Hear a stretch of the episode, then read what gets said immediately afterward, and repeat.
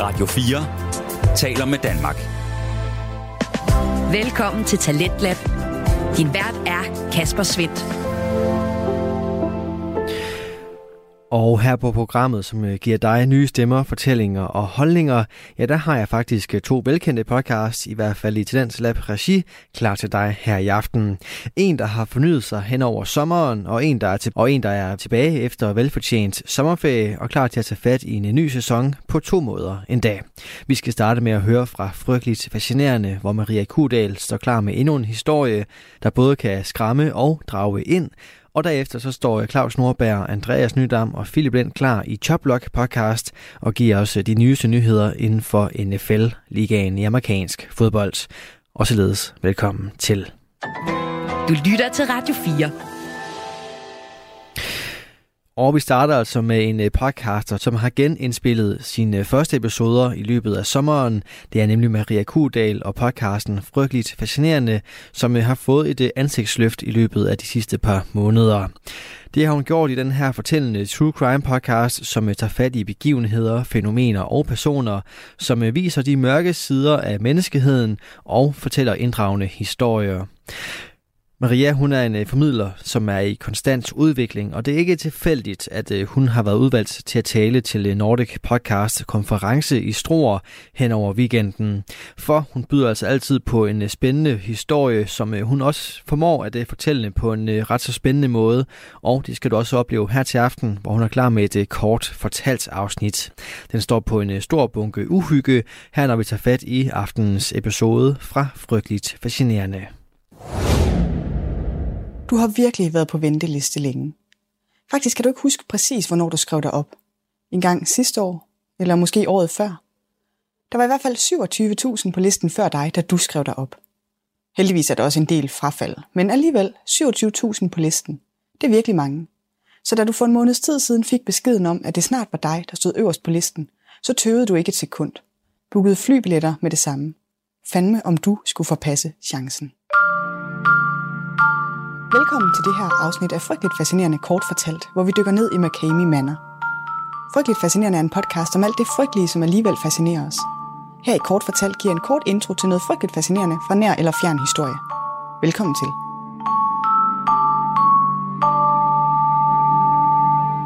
Så er vi tilbage efter ferien med sprit nyt indhold. Slut med genudgivelser og genarbejdning og remastering. På den ene side er det jo super fedt. Nyt, nyt, nyt. Men når det så er sagt, så har I virkelig også taget godt imod det. Helt vildt faktisk. Så det har været dejligt. Så er det jo ingen sag at holde podcastferie, når alle er så søde. Og så var det egentlig min plan, at der skulle være England-tema her i podcasten efter ferien. Hvis du følger med over på Insta, så ved du allerede hvorfor. Jeg har nemlig været i England i sommerferien, både i London og i Nottingham. Og traditionen tro, så skal der jo gerne komme dejligt podcastindhold ud af mine rejser.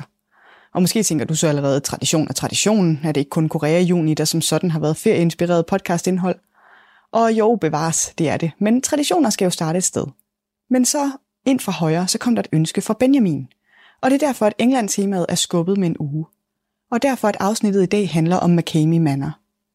Og nu kan det jo så også godt være, at du allerede tænker, bestemmer Benjamin bare det hele her i podcasten, får lov til at omrokere i Korea juni, laver en skiller mellem sommerferien og mit England-tema – og så det vil jeg bare sige ja. Det kan godt se sådan ud.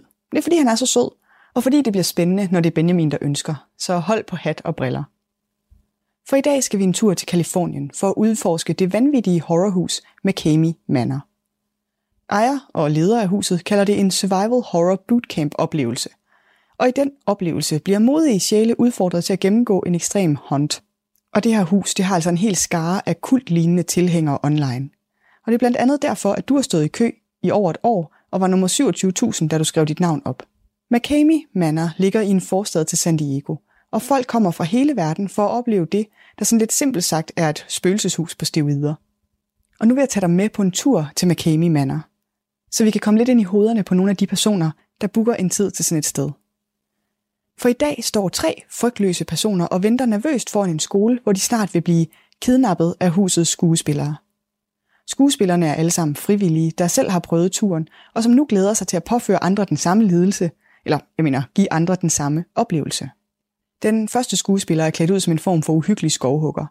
Stort skæg, t-shirt, ternet skjorte, blodstænk ud over det hele.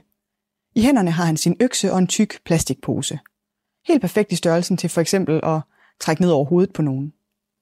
Den anden er en lige så stor mand, også med skæg, næsepiercing og tatoveringer, og han er også klar til at give gæsterne en oplevelse, de nok ikke kommer til at glemme lige forløbig. Makami Manor har eksisteret i mere end 10 år, og hver eneste weekend bydes gæster indenfor og udfordres til at gennemføre en 8 timer lang mareridstur. Marinesoldater, kampsportsudøvere, politifolk og mange andre har prøvet, men der er ikke nogen, der har klaret de fulde 8 timer. Det hele bliver dokumenteret på YouTube, hvor du kan se gæsterne klynke og ryste af skræk og tikke om noget, mens de gennemgår torturen, jeg mener turen. Ross McCamey er hjernen bag hele projektet, og han er, som du måske allerede kan forestille dig, lidt af en showman. Han arbejder til daglig som bryllupssanger og bor i en forstad og har kone, børn og hunde. I huset har han indrettet et dunkelt kontor fyldt med horror memorabilia.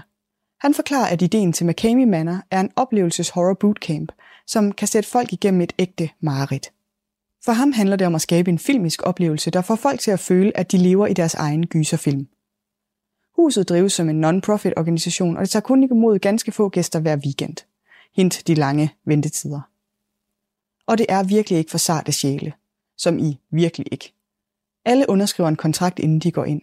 Og den kontrakt er sådan helt perfekt amerikansk. McCamey Manor er ikke ansvarlig for, hvis du kommer til skade, får varig men eller dør under oplevelsen. Den slags. Vi har lov til at slå dig, torturere dig, overskride dine grænser og alt muligt andet. Turen er fyldt med fysiske og psykiske udfordringer, der presser gæsterne helt ud til kanten af deres grænser.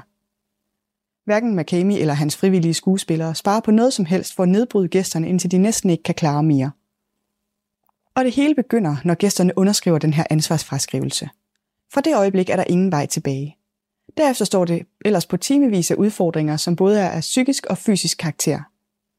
På billeder af deltagerne efter oplevelsen kan man blandt andet se, at de har fået revet dele af deres hår af, er smurt ind i blod, enten teater eller deres eget. De ser forhudlet og beskidte ud. Noget af det mest ekstreme i huset foregår på et obduktionsbord og involverer en stor tantel. Og det er selvfølgelig i sin basisform en type af skuespil eller teater. Hos McCamey kalder de også deres frivillige for skuespillere. Men det er jo ikke kun teater. Man kan nok godt tale om, at det er lidt mere end det. Gennem tiden har der været en del forskellige kritiske stemmer, som har anklaget McCamey og hans skuespillere for at være sadister, der bare har fundet en perfekt måde at udleve deres private ønske om at gøre skade på andre. Og som i øvrigt også stiller sig kritisk over for sikkerheden i hele foretagendet. Det afviser McCamey selv, som mener, at det er en teaterperformance uden reelle varige skader. Og så er han jo ikke som sådan typen, der tager al mulig kritik til sig. Han har nemlig for nylig besluttet, at han gerne vil kommercialisere McCamey Manor. Med den kæmpe venteliste og den interesse, de lykkedes at skabe omkring det, kan det virke som det næste oplagte skridt. Men det er åbenbart ikke lige sådan til at kommercialisere et torturhus. Det er der, surprise, alle mulige regler for. Særligt i delstaten, hvor huset lige nu er placeret. Så han er på udkig efter en ny placering, for at trække lidt i en delstat, der ikke har helt lige så stramme regler for, hvad man må tjene sine penge på. Men egentlig er det sgu meget fair med den slags regler. For potentielt set er stedet i sin natur farligt, og der er risici for deltagernes helbred.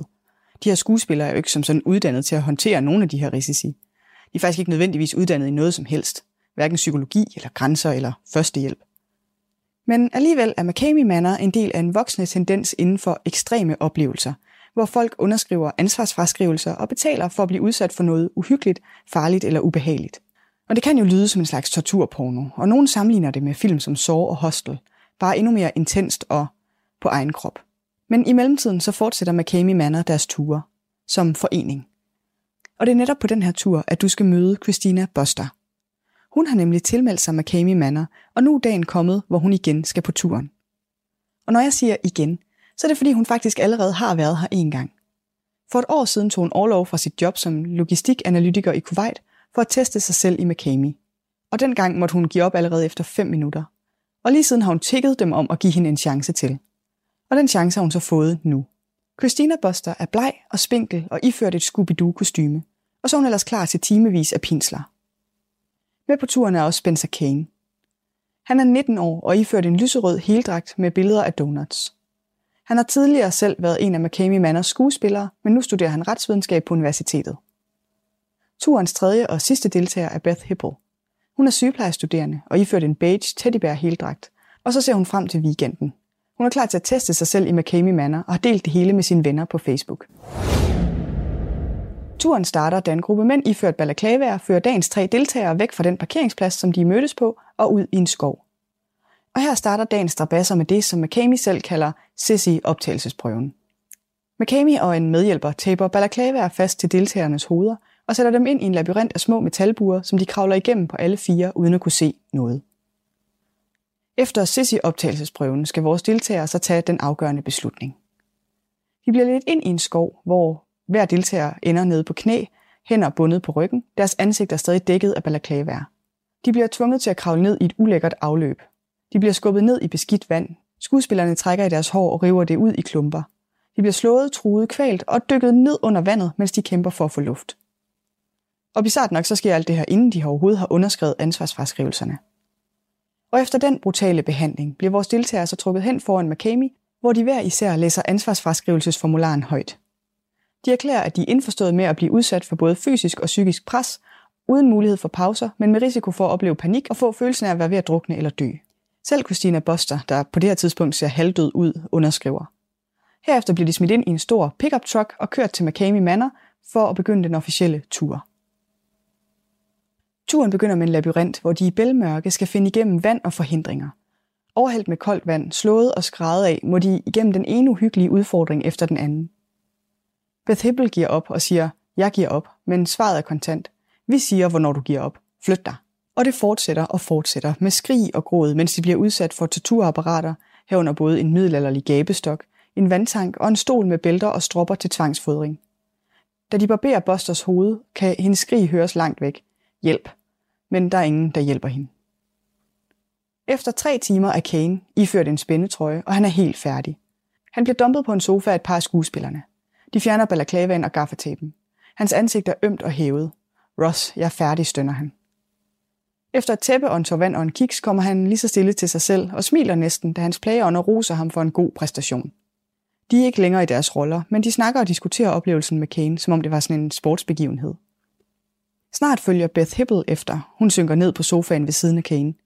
Det var for meget. Alt for meget, siger hun, med en meget lille stemme. Hendes ben og arme er dækket af blå mærker, men hun er lettet over at have beholdt sit hår. Jeg fortryder ikke, at jeg har gjort det, siger hun gennem tårer, men jeg gør det aldrig, aldrig, aldrig igen. Senere på Facebook kalder hun det for den mest skræmmende oplevelse nogensinde. Til sidst kommer Christina Buster, der har holdt ud i fire og en halv time. Besætningen klapper af hende, som om hun har vundet en form for sport. Godt gået, du er virkelig sej. Hun ryster, og hun ser forfærdelig ud, men hun er rolig. Jeg føler ikke, at jeg blev tortureret eller misbrugt, siger hun, mens hun ærer en hund, som er kommet lundende ind. Det pressede mig til mine grænser. Jeg er stolt af mig selv. En af skuespillerne spørger hende, om hun kunne finde på at komme igen. Med et skævt smil til kameraet, mens hun kommer en M&M i munden, siger hun. Ja. Og det kan ikke lade være med at undre mig, hvad det er for en type mennesker, der melder sig til den her slags. Tortur og pinsler. Det er fandme en særlig type, der søger den slags ekstreme og grænseoverskridende oplevelser. Det skulle ikke for alle. Og selvfølgelig er der en gruppe, som bare er eventyrlystne på sådan en lidt ekstrem måde. Modige adrenalin-junkier, som er tiltrukket af adrenalinfremkaldende oplevelser. Gerne vil teste egne fysiske og psykiske grænser. Oplever det som en mulighed for personlig vækst. Styrkelse af viljestyrke og overvindelse af frygt. Og så er der sikkert også de klassiske horror-entusiaster. Folk med en fascination af gysergenren og horrorfilm, de kan måske også finde det tiltrækkende at deltage i sådan noget som McCamey. Men altså, jeg er ok meget selv i det segment, og jeg skulle med ikke bede om at mærke noget af det på egen krop. Så jeg kan ikke lade være med at tænke, at der for mange også må være andre komponenter, som man virkelig skal være varsom med at forstå og være opmærksom på, hvis man vil drive den her slags foretagender. Man kan jo ikke fjerndiagnostisere nogen, men jeg kan ikke lade være med at tænke på psykiske problemer eller traumer som noget, der måske kan spille ind for nogen. Jeg ved godt, at folk, der kan finde på at deltage i den her slags, ikke er nogen homogen gruppe. Selvfølgelig er alle der ikke på grund af et eller andet traume eller et psykisk problem. Men altså, det er også let at forestille sig, at nogle personer med psykisk sygdom eller traumer potentielt kan være tiltrukket af den her slags ekstreme oplevelser, og det kan være både skadeligt og uansvarligt at lade dem deltage. For det første så kan de ekstreme udfordringer og traumatiske elementer udløse ret alvorlige reaktioner, som potentielt kan forværre en problematisk mental tilstand eller genaktivere et eksisterende traume. Og for det andet så er det også tvivlsomt, at det er forsvarligt at lade psykisk sårbare personer underskrive en ansvarsfraskrivelse, og om de overhovedet er i stand til at vurdere potentielle konsekvenser af deres deltagelse, og derfor om deres samtykke overhovedet kan kaldes fuldt informeret. Det er også derfor, at det er så vigtigt, at organisationer, der udbyder den her slags oplevelser, har nogle ret omhyggelige procedurer, der kan undersøge de mennesker, man tager ind. og det virker bare ikke som om, de har det hos McCamey. Anyway, det er det, jeg havde at sige om McCamey. Tak til Benjamin for ønsket. Du kan sende dine egne ønsker over på Insta. Dem, der ønsker, bestemmer. Det var lidt om McCamey Manor, kort fortalt er frygteligt fascinerende. Researchet er skrevet og redigeret af mig. Jeg hedder Maria. Næste afsnit kommer allerede i næste uge, og du kan høre det i iTunes, Spotify eller der, hvor du normalt lytter til podcast. Der er tre ting, du kan gøre, hvis du gerne vil støtte min podcast. Du kan dele den på Instagram eller Facebook. Du kan sende den til en ven, der trænger til at blive frygteligt fascineret. Og så kan du give den en anmeldelse i din podcast-app. Jeg sætter uhyggelig stor pris på alle tre. Tak for nu. Radio 4 taler med Danmark. Her var det aftenens første fritidspodcast, som øh, hedder Frygteligt Fascinerende og har verden Maria Kudal. Og øh, fra Maria kan du finde mange flere episoder inde på din foretrukne podcast tjeneste. Og så vil jeg også råde dig til at følge med på Instagram, hvor øh, Maria altså er ret så god til at øh, holde os lyttere opdateret på, hvad der sker i podcastland. Og en øh, podcast, som også er en øh, fornøjelse at følge både på Instagram og også på selvfølgelig de forskellige podcast tjenester. Det er Choplock podcast, som består af Claus Nordberg, Andreas Nydam og Philip Lind. De taler om øh, NFL, der er ligaen i amerikansk fodbold, og den er nu klar til en øh, ny sæson, og derfor så har de tre værter selvfølgelig også så småt startet op og er klar til en øh, preseason. Det er den periode, hvor der bliver spillet nogle træningskampe. Men det er altså ikke det, som de tre de skal snakke om her til aften, for der skal leges. De skal nemlig i gang med at vælge hold ud, som består af spillere, der har tabt en Super Bowl i løbet af nullerne, og Super Bowl er navnet på den årlige finale, der bliver spillet i NFL. Men øh, inden vi når så langt, så får du her først de seneste nyheder inden for den øh, brutale og smukke sport her i Choplock podcast. Velkommen til The Choplock podcast. Jeg er vært Claus Nordberg med mine to faste medværter, Andreas Nydam. Yes. Og Philip Lind. Goddag. Der er ved at være fodbold på programmet. Alligevel, der er over tre uger til sæsonstart. Og ligegyldig preseason kamp bliver spillet men det dufter af fodbold. Det, det, det dufter af det, det, ikke det var. Ja, altså, du siger det ligegyldigt, altså, det er jo ligegyldigt, hvem der er sikker på at være starter, men dem, der sådan ligger lige i, sådan i udkanten af noget roster, altså, og specielt teamer og sådan noget, der er det ikke helt ligegyldigt, men sådan for de fleste hold, starter, der er det fuldstændig ligegyldigt. Jeg vil gerne indrømme, at jeg faldt i søvn til 49ers Oakland forleden dag det er jo meget grædt at have fodbold, og det er også fedt nok lige at se, og se nogle, altså, se nogle, se nogle spillere spille lidt, og så kan man tage cirka 0% ud af de her træningskampe her. Ja, lige præcis. Og så så jeg endnu en gang, hvor dårlig Ian Brook er som quarterback. men, men apropos, hvis man kan sige det sådan, øh, har, I set, øh, har I set Hard Knocks? Nej. Ja. Jeg har set Hard Knocks. Jeg er faktisk, sådan tror jeg også, jeg var sidste år, jeg er mega hype på efter Hard Knocks. Det er mange... Det var på sæsoner siden, jeg har set Hard Knocks og nytte det, og få set det hele. Jeg synes faktisk, det var over, jeg, jeg synes, det år, jeg blev nødt til at se det, nu hvor det var Jets og Aaron Rodgers, der var med. Og jeg synes faktisk, første episode var, øhm, det var god. Jeg synes, til, til dem, der måske har set det, eller ikke har det, det er sådan set ikke, om de har set det, nej, den der mellem Rodgers og Zach Wilson. Det synes jeg er enormt spændende, faktisk. Det der med, at Rodgers kommer ind, som, og Zach Wilson var det der høje draft pick, og så er han nødt til at gå på bænken, fordi Rodgers kommer ind, og han har været dårlig. Han anerkender også selv i episoden, det har ikke været to gode år.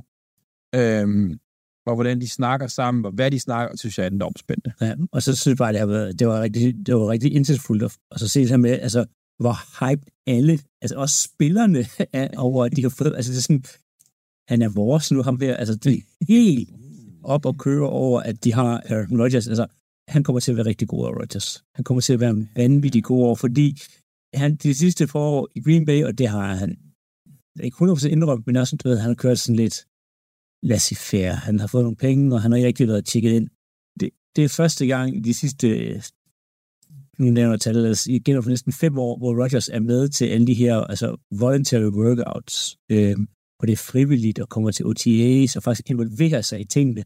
Det har han det er mange år siden, han gjorde det i Green Bay. Øhm, så han kommer altså flyvende ud, han har noget, skal bevise, og han har taget et pay Han har fået en ny kontrakt, hvor han er gået ned. Altså, han tager færre penge nu, for at de kunne signe flere spillere. Det har han aldrig gjort i Green Bay. Det eneste, han har, det er at tage, altså sådan, få en større, større, større kontrakt, og gøre det svært, svært, svært for, stjernespillet, og blive sur, hvis de har foreslået, at han skulle have færre penge. Så han, han er 100% inde i det her, og det er det værste, der kunne ske for øh, ja, AFC, det er, at han er 100%. Fordi så er han rigtig Giftesøvn. Ja, det er, han kommer til, Det er det altså. desværre, for Packers' øh, draft pick og mange andre NFL-spillere, han kommer til at være rigtig, rigtig giftig i år. Ja, men vi går videre til Big News.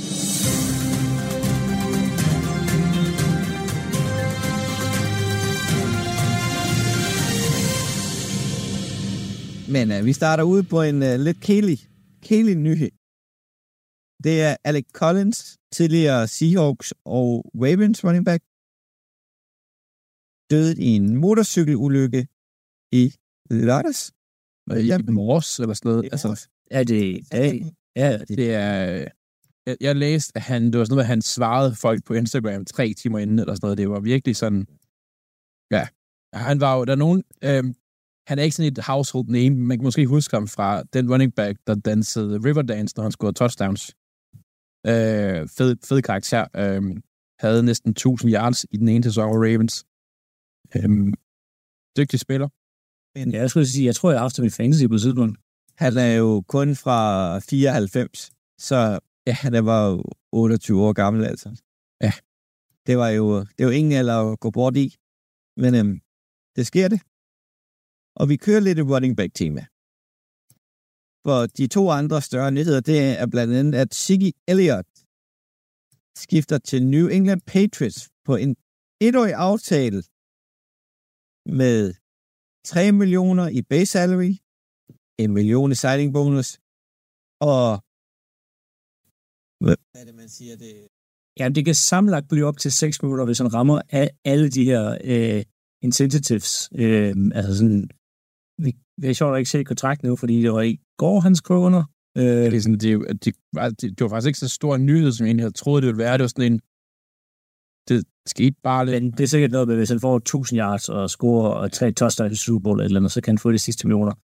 Øhm, altså, han får en million i signing bonus, og, og siger, det er også overskår, at han får en million i signing bonus, fordi det gør i hvert fald, at han bliver ikke cuttet i training camp. Nej. Øhm, Nej. Fordi først da jeg så tænkte, okay, de har, altså, vidste godt, at Patriots kiggede efter hjælp på running backen øhm, pladsen, men man kan godt forestille sig, med det, man har set tidligere fra i C, det, i Dallas, at det var sådan en, de ville have ham ind i training camp, og så ville de se, og så skal han ligesom slås for, for hans plads. Men den her 1 million i signing bonus, og, og, og de her øhm, 3 millioner base salary, så tror jeg altså ikke, han bliver cuttet næsten, næsten ligegyldigt, hvor dårlig form han er i. Men jeg synes, det er et, det er et short match, med en, Det, en meget sådan øh, ekstrovert personlighed i, øh, i øh, Ezekiel Elliott, og så en, en meget stram styrende øh, Bill Belichick. Men dem har Bill Belichick jo haft før, og haft styr på en kortere periode, og så er det gået galt. Og ved det kun er en etårig kontrakt, okay, så kan han spille godt, så kan han blive skudt af til et andet hold, og de kan få et øh, kompensationsvalg i, øh, i øh, 6. runde. Ja, ja, han er, er, Elliot er en spillertype, der desværre, man kan sige det sådan, synes jeg, for alle andre måske, har, haft, har, haft, har gjort det godt i Patriots. At, at de der sådan, nogle gange lidt større running backs, lidt måske lidt, jeg vil sige ældre, men jeg siger det sådan, men de kommer ind, og så har de bare nogle gode sæsoner. Altså Blunt øh, er sådan en spiller, jeg sådan rigtig kommer til at tænke på. Øhm, Ja, så er en, vi kommer til at tale om måske senere i en uh, Lance Maroney tilbage i nullerne. Ja. Kan I huske ham? Han er også en større, ældre running back. ja og, og, og det kan være, at de får, øh, altså, at de får sikkert på, på rette spor, fordi han har haft lidt øh, tendenser i Dallas til at komme lidt overvægt. De virker til at være lidt af form i hvert fald.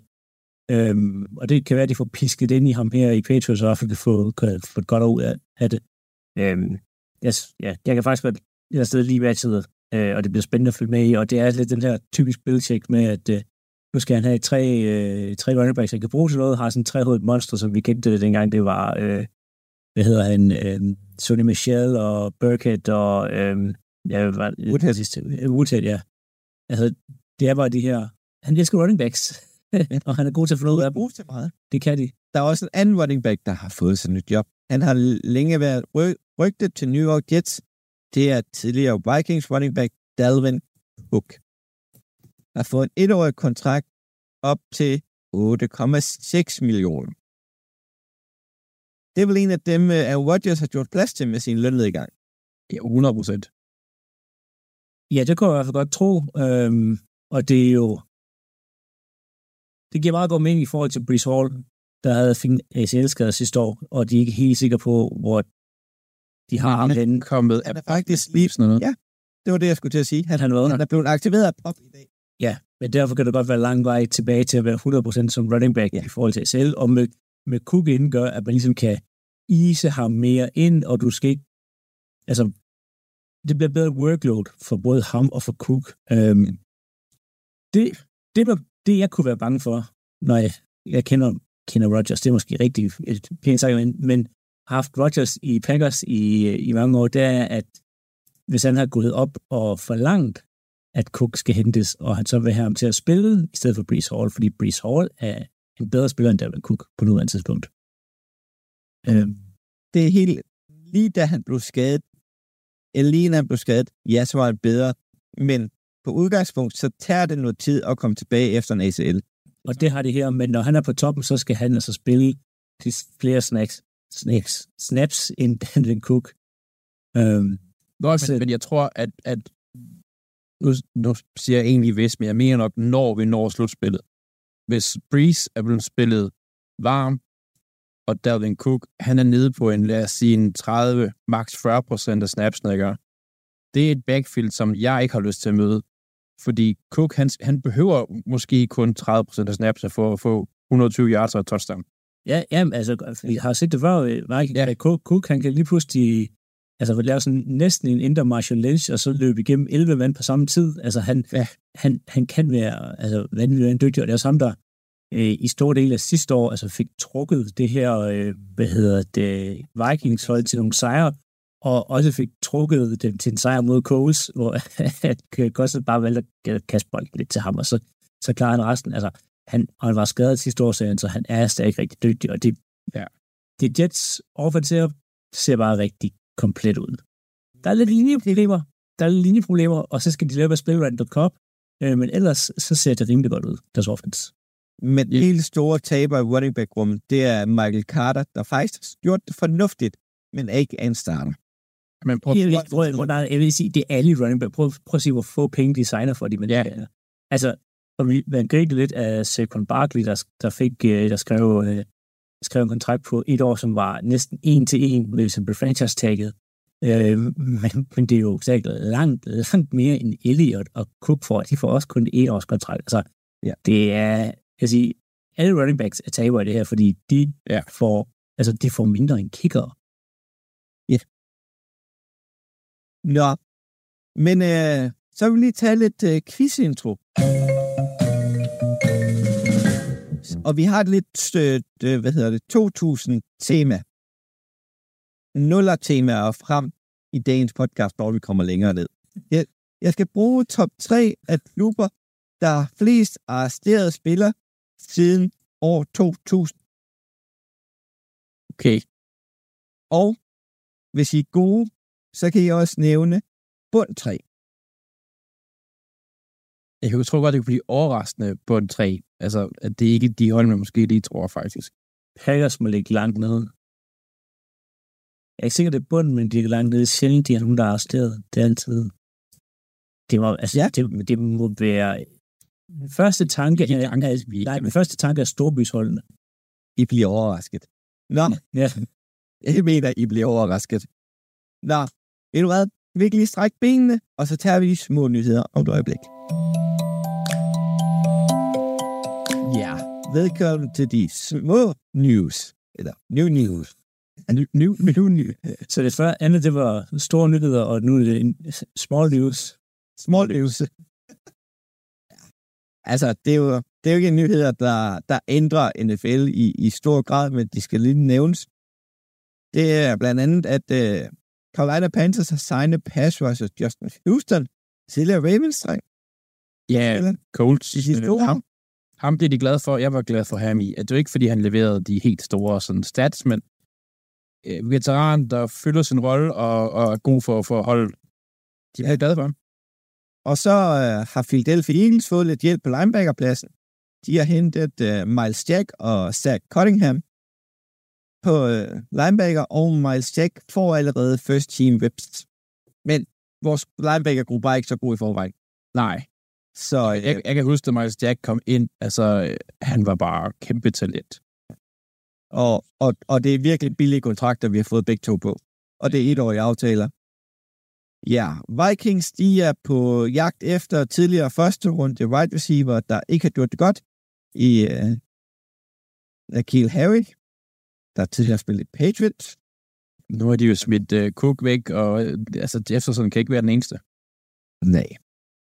Seahawks har aktiveret cornerback Terrell Wooden fra, fra poplisten, der åbenbart er flæsket i, i playoff. Den der nyhed med Dolphins, den er ligegyldig. Det gider du ikke tale om. Det er virkelig spændende, det ud i. Ja, lille. Ja.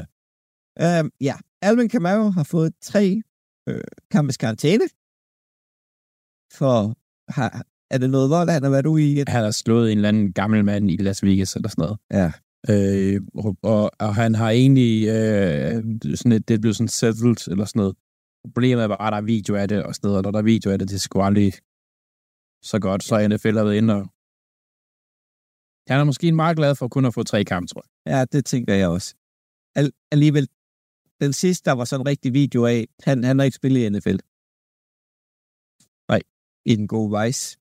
Men de har fået besøg af Ken, Kareem Hunt og Anthony Barr. Men intet nyt. Nej, Kareem Hunt har været lidt forskellige steder hen, ja. øh, efter at han ikke blev resigned i Browns, men der er ikke rigtig, så vidt jeg ved lige nu, er der ikke kommet noget nyt på. Øhm, og egentlig bare, altså sådan linebacker ligger ud, som godt kunne hjælpe på hold. Ja. Kun godt. Uh, og Tudlove, til det Bridgewater, er hentet ind som backup i Detroit Lions. Tilbage i NFC North, Philip, hvad, uh, hvad tænker du uh, med Ja, ja, til Tudlove? det er fint nok. Altså, han, han er rigtig, rigtig, rigtig god til at stå og holde et clipboard på sidelinjen, og til at være en mentor. Øhm, Ja. ja. Det var ikke pænt, da han kom ind sidste år for, hvad hedder det, øhm, Dolphins. Øhm, og jeg tror, han, han er der ligesom til at give noget stabilitet, og hvis det Goff går ned, jamen, så har du en, der sådan nogenlunde kan holde det. Altså, han vinder ikke kampene for dig, og måske på en god dag kan han holde dig ind i kampen, men det, er- det, det er det forsvar, de ikke har, så skal vinde kampen. øhm, men han er, han er en god backup. Det er, hvad han er. Han, og du håber aldrig at skulle spille ham. Nej. Og øh, de to næste nyheder har jeg ikke sat mig super meget ind i, så vil du tage dem afsted, Andreas? Der er kommet på øh, Netflix en øh, sådan en untold sportsdokumentar omkring Johnny Mansell, som folk burde se, fordi det er en helt sindssyg historie. Øhm, den er, det, det er eneste sted, altså, vidste de, at han skulle prøve at holde sig stoffri ugen, to uger op til Combine, men det kunne han selvfølgelig ikke. Så det, de gjorde, var, at hans far skulle, øh, ja, selvfølgelig kunne han godt se stoffri, men, men faren skulle sådan lade, som om han fik et hjerteanfald og ryge på sygehuset, så han kunne møde op til Combine og kaste, og så have en undskyldning for at stikke af og ikke blive drugtestet. Altså, det er sådan nogle historier, der, der dukker op. Altså, Ja, a- a- og det, der ligesom kommer frem nu, altså, r- hvad hedder det, Rachel Bush, running backen, mistede sin Heisman og alt. Altså, dengang det kom frem, han tjente penge på at skrive autografer. Altså, det er nok, ud fra den her, det er nok det mindste, som han har tjent penge på, man selv i, i, i, uh, i, uh, i, det, i college-tiden, uh, og han har bare, han har bare festet igennem alt og drukket alt, hvad han kunne, og Han, han, han, det- før kan vi virkelig snakke om en, der har altså, festet sit øh, ja, til den talent væk. Jeg hørte et interview med ham, og du, jeg ved ikke, om jeg har ikke set dokumentaren, så jeg ved ikke, om det er det, men at, da han var ved Browns, hvor han øh, mellem to kampe fløj til Las Vegas med, altså med, han taget et par ryg på og fløj ud. Ja, ja, det er der Øh, med. Er det med? Da han var, hvor han flyver til Vegas, og spiller det helt væk og skynder sig tilbage igen. Og, Og blev opdaget i det. ja, amen. Øh, og han er sådan en, altså, han, han, og han har så også fundet ud af, at han har bipolar uh, disease, hvad hedder det, ikke det, disorder, øhm, bipolar, og da han kom til NFL, der mistede han fuldstændig, at, og det så man jo også, fordi han var jo her hyped, og så kom han til NFL, og så faldt det bare til jorden. Ja. Selvfølgelig Browns. Øh, han var sådan en, altså når de kigger hans stats på, hvor meget video han så, altså det var 0,00 timer, han har brugt på at se video. Altså, han, han, han Og det kan ses på banen. Øh, så det var virkelig bare, altså det her fænomen, Johnny Football, det er virkelig interessant at se. Men øhm, ja, han har været i politiets hænder. Du lytter til Talentlab på Radio 4. Vi er i gang med aftenens andet podcast afsnit her i øh, Tendens Lab. Det er programmet på Radio 4, der giver dig mulighed for at høre nogle af Danmarks bedste fritidspodcast. Mit navn er Kasper Svendt, og i denne time der har jeg blandt andet fornøjelsen at give dig et afsnit fra Choplock podcast, som består af Claus Nordberg, Andreas Nydam og Philip Lind. Lidt senere der skal de i gang med en uh, lille leg, men uh, først så er der lige uh, nogle nyheder, og her er der fokus på den lidt mere uheldige side af den brutale og smukke sport, amerikansk fodbold. De er nemlig i gang med at gennemgå de seneste spillere og endda ejere, som har været i problemer med loven. Mike Murphy, Ja, de han er, fra Packers. han er også endt lidt i, ikke politiets hænder, men han er blevet anklaget. Altså, de sådan, Packers er meget unik ejermæssigt. Der er, jeg er faktisk tvivl, hvor mange ejer der er. Men det er, man køber nogle aktier i det, og så er man ejer. Og det vil sige, der er ikke sådan en, en ejer. Men Mike Murphy er ligesom øh, president og CEO for Packers. Det vil sige, det er ham, der er, der er tættest på at være en ejer, hvis jeg skal sammenligne ham med nogen. Øh, tidligere Redskins-spiller, nu har vi lige haft det, og faktisk også vundet Super Bowl Redskins, og har været NFL Interception Leader. Øhm, du tror, at han faktisk ikke kom med på nu vores øh, hånd hold sidste, sidste optagelse. men det er lige meget. Tilbage øh, fra 03 til 07, der var han øh, øh, Athletic Director for Northwestern, det vil sige, det er ham, der stod sådan for alt det sportslige, eller chef for det. Og i den forbindelse, der har øh, fodboldspillere, altså øh, fodboldholdet været på en training camp i Wisconsin. Det vil sige, de har krydset en statsgrænse, hvor der har været nogle voldtægt af nogle 17-årige altså, fra nogle af de, altså fra nogle fra Northwestern skolen, øhm, jeg ikke lige huske, hvilken del af, af sportsgren de var tilknyttet til.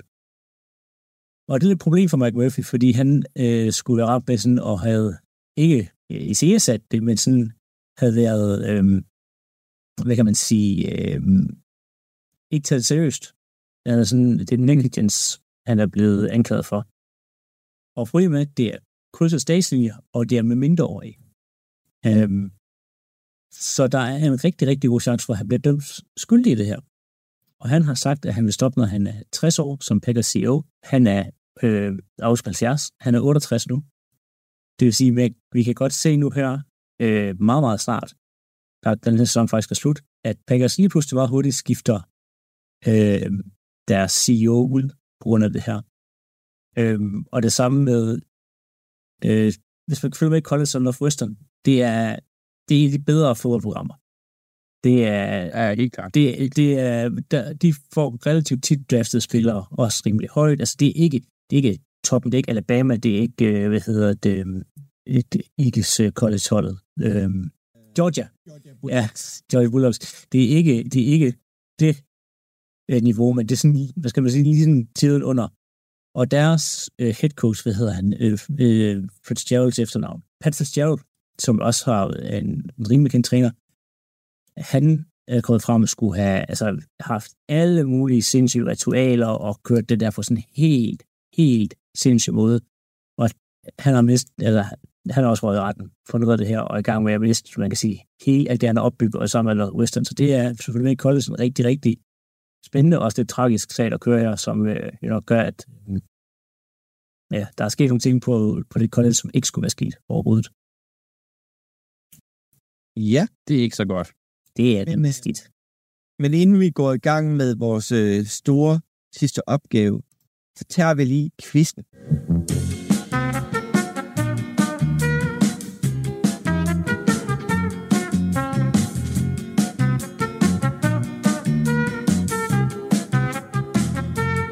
Så, øh, drenge, de hold, der har flest arresterede spillere siden år 2000, top 3 og bund 3.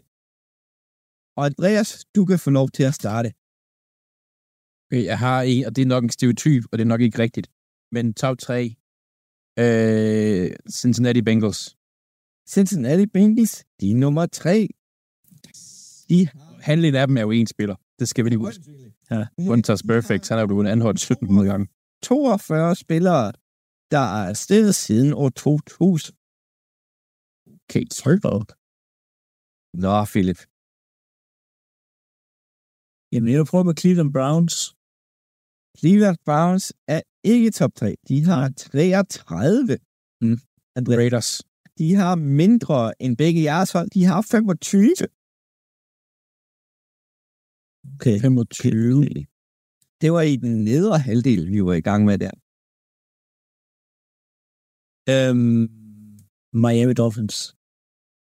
Nej, mit Dolphins. De har 33 også. Så ikke. Jeg har to idéer. Øh, Giants. De fik jo anholdt øh, hele receivergruppen for nogle år siden, gjorde de ikke det? Ej, de var på en båd. Og du var ellers tæt på, Andreas. Ja. Giants er det fire mindst anholdte. Ja, mindst. Men, Nå. men lidt Så vil jeg godt tage øhm, Arizona Cardinals.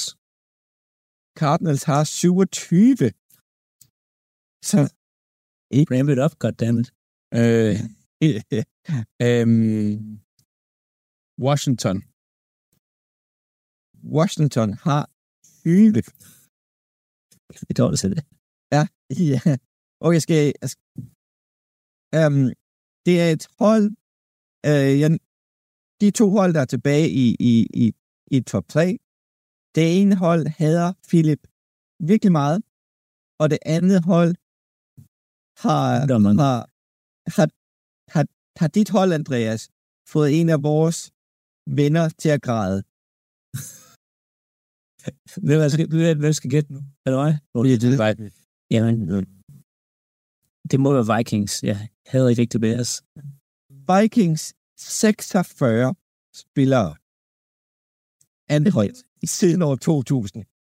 jeg har jo fået... Okay, jeg har fået to til at græde, tror jeg. Med, så det der 50... Den var... Denver Broncos, det er rigtigt. 47 spillere anholdt. Hvad sker der? Altså, det kan være, fordi det ikke sker noget i Denver, men... men Ja. Hold op. Så lige nu står der 2-1 til Andreas. Og der er ikke nogen af jer, der har gættet nogen et bund 3. Og jeg vil gerne tage øh, Chargers. Det er bare San Diego, der har taget ud og søge for at hygge os. Det bliver sgu gerne holdt. Chargers, de har altså 25 også. Um, Øhm, det er Texans. Texans 16. okay, er de, top, de er bund 3, mand. De er bund 3. Tillykke. Tillykke. Tillykke. Og de to sidste, det er Detroit Lions Det var min, nummer- det var min næste bud. og Philadelphia Eagles. Med What? fem. Ja, men det er siden år 2000. Det er fordi, det er fordi at Det er fordi, fancy bland. Indtil altid til det andet der. fans de er så sindssyge, at de bare sådan, jeg skal absolut ikke have til det mere. Og så kan jeg jo så sige, jeres egne to hold, Ravens og Packers, ligger lige i midten med 26. Nå, okay, fint nok. Ja, det jeg til ikke er et sted sindssygt. Men ja, Nå, men Det kan nu, øh, nu vil vi lige ryste benene, inden øh, en øh, lille hyggeopgave, vi har lavet til hinanden. Eller jeg har lavet til jer. Og nu skal vi lave et drømmehold med en gammeldags snake draft. Men det skal jo ikke være sjovt at sige, at man kan vælge alle spillere i NFL's historie. Så vi har kun spillere, der har startet en Super Bowl imellem første i første år 2000 og 31. i 12. 2009. De skal have startet en Super Bowl, og de skal have tabt en Super Bowl i denne periode. Har det været svært at forberede sig, Andreas? Det har været, det har været svært ikke at gå helt amok. Altså, jeg, øh, jeg har næsten lavet playbook. Øh, i hvert fald defensivt til mit hold. Øh, Og øh, vi ved ikke draftrækkefølgen endnu. Så øh, Andreas, nævn et nummer mellem 1 og 3. Øh, 1 og 3. Du skal nævne, du skal nævne et nummer mellem 1 og 3. Du har kun én mulighed. du kan ikke vælge andet end to. 2 eller 3 for helvede. Det var ikke det, du sagde. Ja, undskyld. så vil jeg rigtig gerne bede om nummer tre. Du vil gerne have nummer 3. Hvad vil du vælge af de to sidste, Philip? Tag nummer 1. Du tager nummer 1. Sådan en typisk Så, ting at gøre. ah, pisse. Nå. Øh, og generatoren, den spytter tal nummer 2 ud. Så jeg får øh, først, først øh, valg. Det var sgu da træls, det der. Jeg vil godt have haft længere ned. Sikkert det. Sikkert. Hvem, hvem bliver så to? Det gør Ras. Det er jo den absolut mest lortede position i en snake draft nogensinde. Altså, jeg får aldrig Allerede- så mange spillere som jeg. Allerede nu undskyld. Hvad- siger du? Jeg får aldrig så mange spillere som jeg jo. Altså, Hvorfor ikke? fordi i snake draft, så har I to valg i træk, der har jeg aldrig på noget tidspunkt. Nej. Du skal lige vælge forsvar. du skal alligevel bare bygge forsvar. Vi må selv bestemme, hvordan vi øh, bygger det op i sidste ende. Vi skal bare have fem offensive linjemænd, og der skal være 11 på forsvar og 11 på angreb. Jeg ville også gerne have haft 12. Ja, det vil vi alle sammen gerne. Men øhm, jeg øh, har jo så first overall pick. Det havde jeg godt nok håbet, jeg ikke havde, men det øh, var jeg jo leve med. Ja. Jeg, jeg kan jo godt lide store mennesker. Og jeg tager Zeus, uh, Orlando Pace, left tackle, Helvede. der spillede... Okay, så du vælger simpelthen at tage ham. Det, det, jeg er enig, det er, jo- jeg sad og kiggede på, altså hvis jeg fik first overall, så havde jeg, taget- så havde jeg taget Orlando Pace også. Okay. Det, Er det til mig? Ja. Så er det til mig. Øh, Nej. øh, det er jo ikke nogen hemmelighed, at Tom Brady er på den her liste her. Øh, fordi han har jo tabt tre Super Bowls, eller han har tabt to i hvert fald. Men han, ham vil jeg ikke have. Øh, det vil jeg gerne, men ham jeg ikke nu. Fordi, at hvis man kigger på, på spillere generelt, og øh, man siger, hvem er de bedste, og sådan noget, ikke? så er der et navn her. Starter med J, slutter med Ari, Jerry Rice. Han bliver simpelthen min receiver 1. Han blev din receiver 1. Det er også et godt valg. spændende. Jerry Rice. Ja, du troede, jeg ville gå defense. Det er bare, der er så mange receiver. Ja, men, så der, er, receiver. men han er... Altså, han er jo statistisk set, så er nogen, når Jerry Rice. Aldrig. Fordi han bare var så god. Men øh, videre til dig, Philip. Jamen, jeg har, I to? jeg har en, jamen, jeg starter med øh, Charles Woodson, Charles Woodson. Okay, Ja. godt valg, godt valg. øh, fordi er det en, en, en cornerback?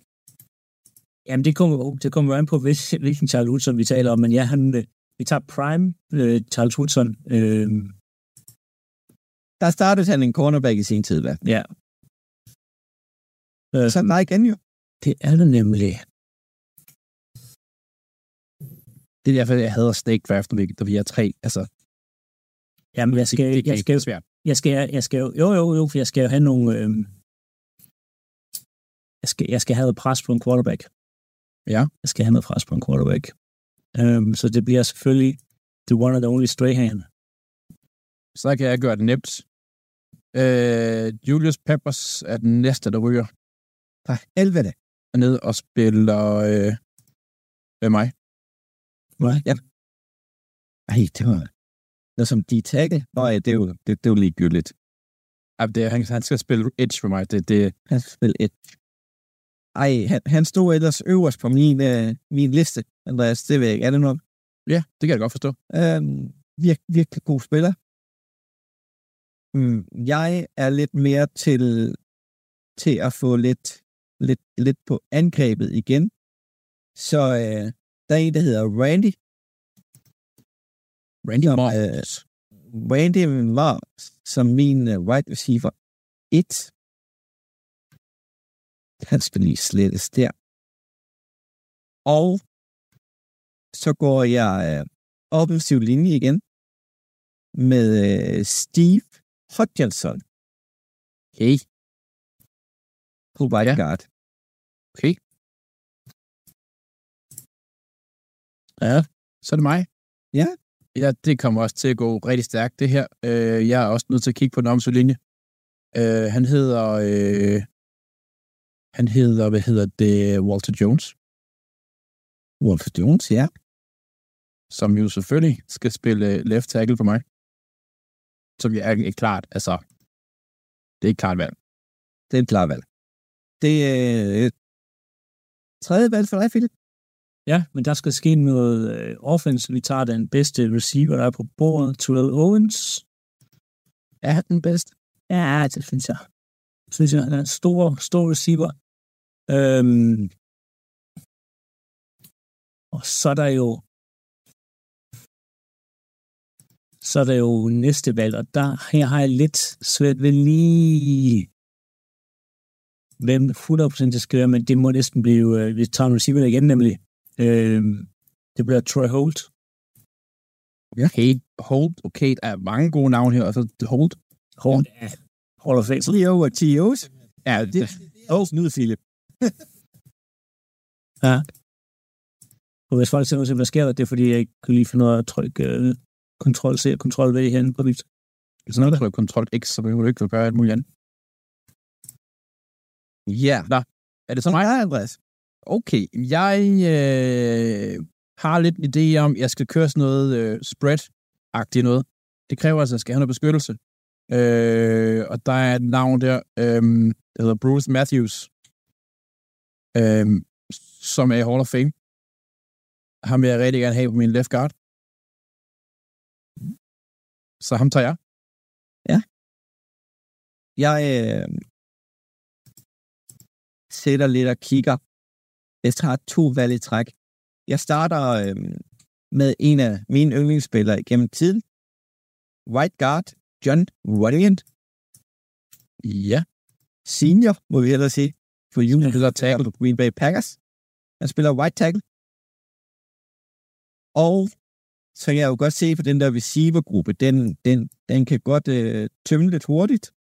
Så vi tager lige en øh, Leverfish Jarrett til øh, modsatte side af Randy Moss. Okay, spændende. Ja. Så mig. Øh, og jeg kan jo gå mange retninger lige her. Øh, jeg vil gerne løfte sløret, fordi det har jeg ligesom gjort over for jer. At øh, defensivt, der kører jeg en 3-3-formation stack. Og når man kører en 3-3 stack-formation, så er det altså vigtigt at have en god middle linebacker. Og der ligger en her, som jeg er forundret over, at jeg kan få nu. Det så Brian Ødelængeren. Uh. Øh, ham napper jeg simpelthen. Stærkt valg. Stærkt valg. Mest fordi det har været mit valg nu her. øhm, men jeg har, jeg har to i træk, og øhm, alle ved, at man vinder på linjen. Og jeg tager den, øhm, den største linjemand næsten, der er herinde, til at være her. Og han skal plotte det hele for mig. Det er Wins. Og så når jeg kigger igen lidt mere linje, så øh, må jeg kende, at DE, eller hvad hedder det, defensive ends, ser, kan hurtigt blive tynd i hvert fald. Øh, så jeg tager en legende i Richard Seymour. Det var, mit, det, var, det var mit næste valg. Det var og, virkelig. og har nu en linje bestående af Wilfork, Seymour og Strahan. Øh, der er en quarterback, der kommer til at løbe for livet. Jamen, ikke når man har Walter Jones og Bruce Matthews. Ja, øh, så er det mig. Øh, nu fik jeg ikke den edge, jeg gerne ville have haft, så jeg er nødt til at have en linebacker, der kan spille lidt, øh, der har, har lidt den der outside linebacker-rolle, øh, uden nødvendigvis at være den bedste rusher. Og, og det hjælper rigtig godt der, fordi han er bedste venner med Brian Urlacher. Han hedder Lance Briggs. Kopierer du bare øh, direkte øh, Bears linebacker cross og tager Ja, de, de, de, de, de to var sammen. Det var... øh, Det, Nej, det var, det, det var forfærdeligt. Det Ja. var vi aldrig oplevet igen. Du lytter til Radio 4.